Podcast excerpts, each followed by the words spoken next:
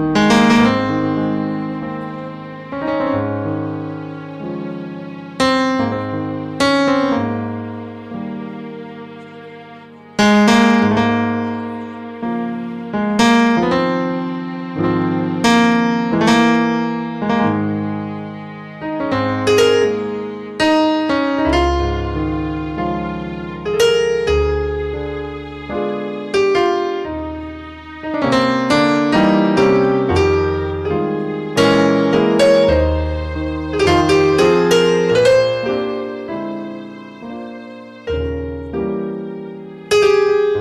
is Inspiration 107.9 FM, your station for the nation. Great morning, everybody. Thank you so much for locking it in. Thanks so much for tuning in and being a part of the morning show. We get set for our morning prayer time this morning.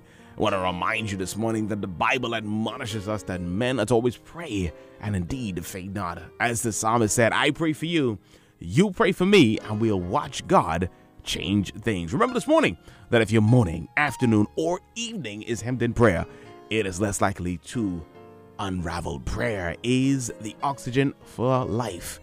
When is the last time you took a breath? In one of my favorite books of the Bible, the book of James, it lets us know that the effectual, fervent prayer of the righteous availeth much. And another interpretation it says has great power. And so, what great power can be had when you and I get together and we pray and we cover our nation. Want to invite this morning Evangelist Deidre Clarke uh, to come now and pray for the nation. She's all the way from the Christ Community Church, Carmichael Road off Bellot Road. Thank you so much, uh, Evangelist. We, thank you so much for praying for the nation this morning. Thank you for inviting me. All right, go ahead and uh, pray. Lord and Heavenly Father, Almighty God, Jehovah, I come to you this morning because you are God, and I acknowledge you as the one and only true and living God. You are sovereign.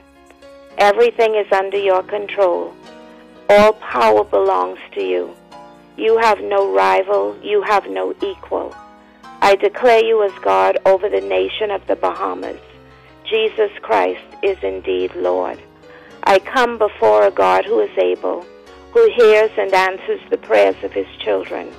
I come before you representing the people of the Bahamas.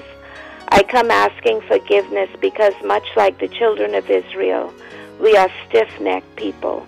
We acknowledge you with our lips, but our hearts are far from you. We have played the harlot and acted wickedly. We have taken your mercy for granted. It is so plainly evident that you are speaking to us, but we fail to listen and turn from our wicked ways.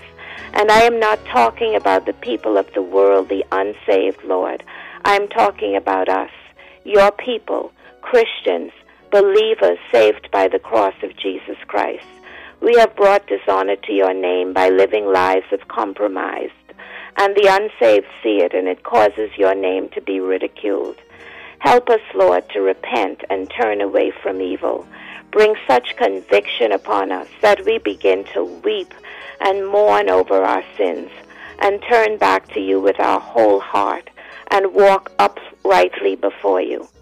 Father, I pray specifically for marriages this morning. Marriage is an institution ordained by you, yet we enter into it lightly. We forget the vows we take before you and witnesses, and we dishonor them. Most of our households are run by single women, and we take pride in it and wave it as a banner. Yet this is not your plan. We have committed adultery and are persistent in it. The practice of polygamy is, is an acceptable way of life. We wink at it and write songs about it and make light of it. But it is a, it is a grievous sin that breaks up homes.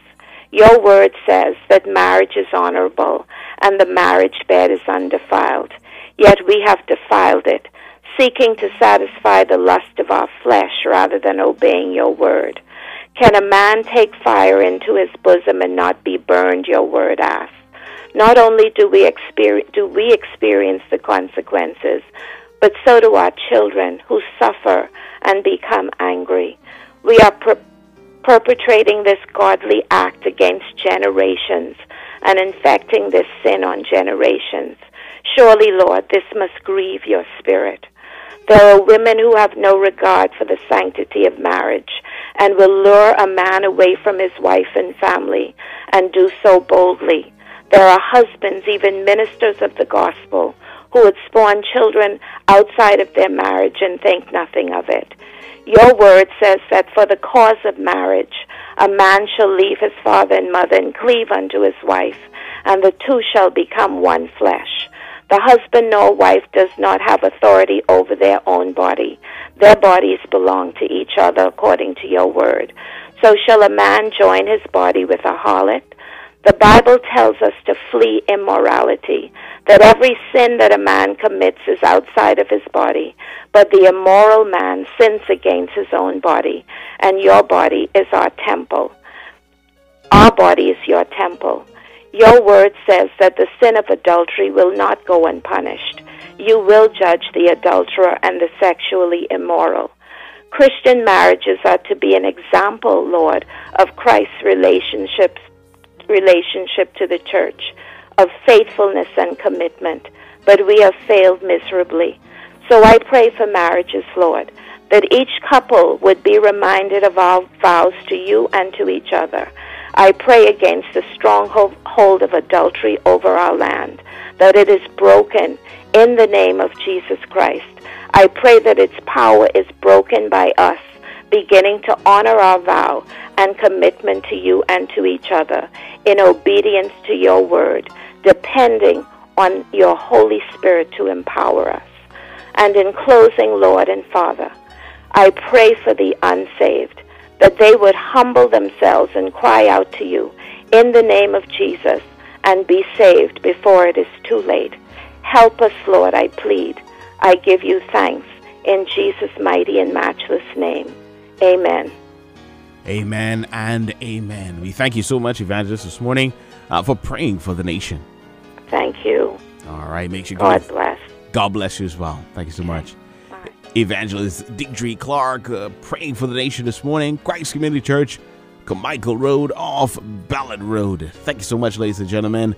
Keep it exactly where you've got it. We got much more is on the way for you. This is the morning prayer time. And of course, this is the morning show.